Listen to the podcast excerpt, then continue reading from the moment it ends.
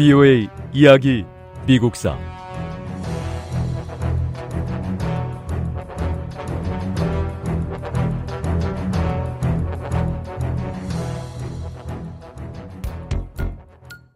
농부들은 농민공제조합이라는 단체를 조직했습니다. 농민공제조합 지지자들이 철도 수송비와 창고 보관료를 제한하는 법안을 통과시켰습니다.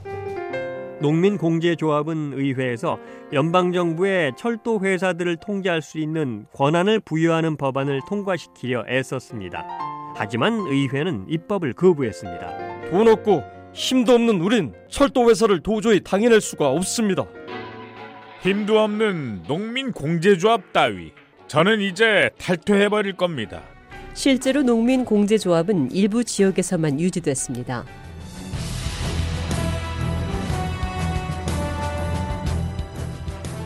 BOA 이야기 미국사 제35부 제임스 가필드 대통령 시대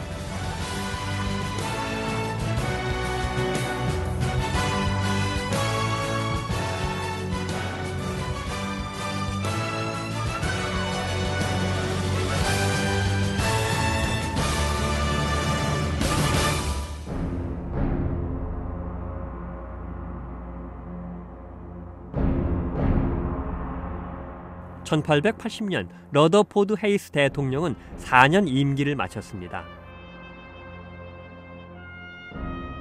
공화당 출신인 러더포드 헤이스 대통령은 재선에 출마하지 않았습니다. 공화당은 이번 대통령 선거에도 다시 한번 공화당 출신을 대통령으로 당선시키려는 큰 희망을 가졌습니다.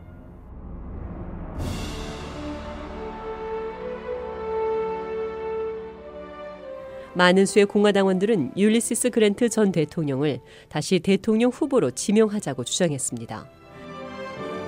그랜트 전 대통령은 러더포드 헤이스 대통령이 집권하던 4년 동안 공직에서 물러나 있었습니다.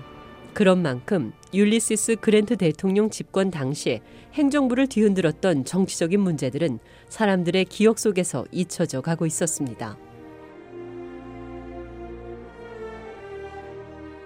공화당 가운데 일부는 당내 강력한 지도자인 제임스 블레인 상원 의원을 대선 후보로 내세우려 했고요. 일부는 재무장관인 존 셔먼을 제3의 후보로 내세웠습니다.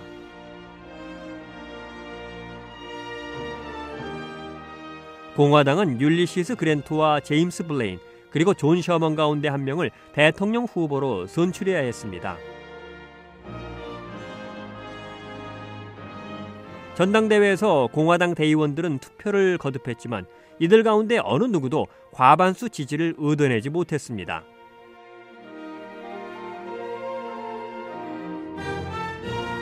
대의원들은 표결을 무려 34번이나 거듭했습니다.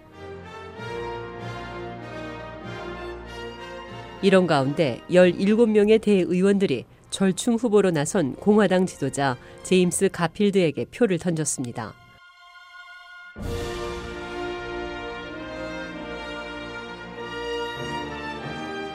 존 셔먼과 제임스 블레인 역시 대의원들에게 제임스 가필드에게 표를 모아달라고 요청했습니다.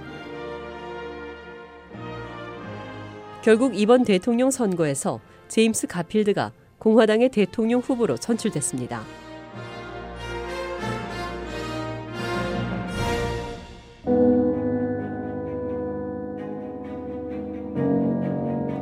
민주당은 남북 전쟁의 영웅인 펜실베이니아주 출신의 윈필드 스콧 헨콕 장군을 대통령 후보로 선출했습니다. 1880년 대통령 선거는 다른 대통령 선거에 비해서 그다지 치열한 선거는 아니었습니다.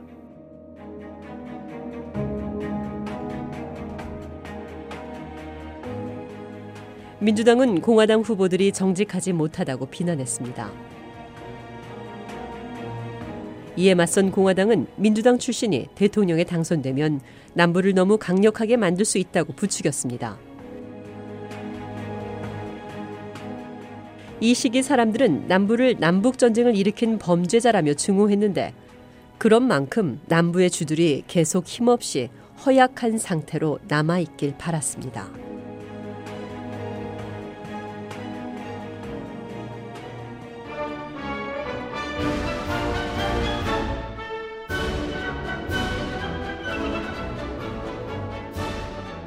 900만 명의 유권자들이 참가한 대통령 선거에서 공화당의 제임스 가필드 후보가 대통령에 당선됐습니다. 제임스 가필드는 민주당의 윈필드 스콧 핸콕 후보보다 겨우 만표 정도 앞서며 승리했습니다. 하지만 제임스 가필드는 선거인단 투표에서 214표를 얻어서 155표를 얻은 윈필드 스콧 핸콕을 물리치고 당선됐습니다.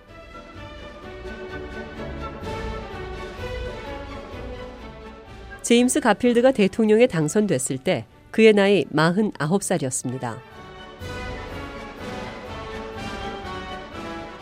가필드 대통령은 1831년 오하이오 주에서 태어났습니다. 대학 총장을 역임한 뒤 1859년 공화당 소속으로 오하이오주 상원 의원으로 선출됐고 17년 동안 의원을 지냈습니다. 제임스 가필드 대통령은 행정부의 강요 인선을 둘러싸고 분쟁에 직면했습니다. 공화당에는 두 명의 강력한 지도자들이 있었는데 로스코 콘클링 상원 의원과 제임스 블레인 상원 의원이었습니다.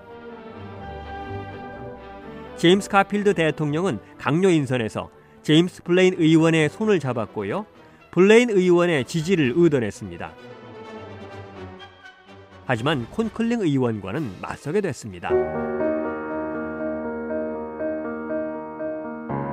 저는 가필드 대통령 행정부의 각료 인선에 불만이 많습니다. 대통령은 제임스 블레인 의원을 국무장관에 임명하면서 콘클링 의원 쪽 사람을 재무장관에 임명하는 거 거부했지 않습니까? 콘클링 의원의 지지는 잃어도 상관없다는 뜻으로 생각돼서 기분이 좋지 않습니다. 어디 그뿐입니까? 어찌된 일인지 이 신임 대통령은 콩클린 의원에게는 그 어떤 약속도 하지 않고 있어요. 오히려 콩클린 의원의 정적을 뉴욕 세관 책임자에 임명해서 콩클린 의원을 더 분노하게 만들고 있습니다. 자리가 어떤 자리입니까? 뉴욕 세관 자리. 콩클린 의원의 출신 주에서 가장 중요한 직책 아닙니까? 지금 콩클린 의원은 이런 인사 조치 받아들일 수 없다고 저지하면서 상원에서 투쟁하고 있습니다.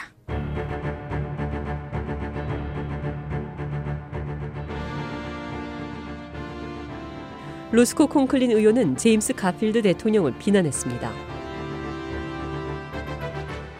가필드 대통령이 상원을 존중해온 정책들을 지키지 않고 있습니다.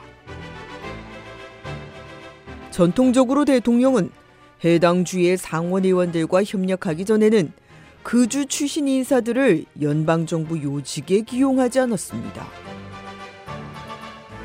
그런데 가피드 대통령이 이 오랜 관행을 깨려고 하고 있어요.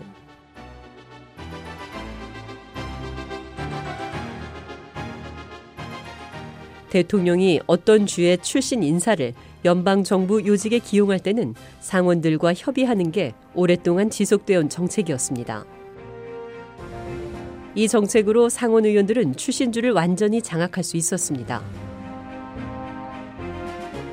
로스코 콩클린 의원은 상원에서 뉴욕 세관 임명안을 거부하도록 설득하면서 공화당 전당대회에서 임명안의 철회를 호소했습니다. 콩클린 의원은 상원이 가필드 대통령의 임명안 중에서 하자가 없는 임명자들만 인준하고 뉴욕 세관 임명에 대해서는 인준하지 않도록 배후에서 조정했습니다.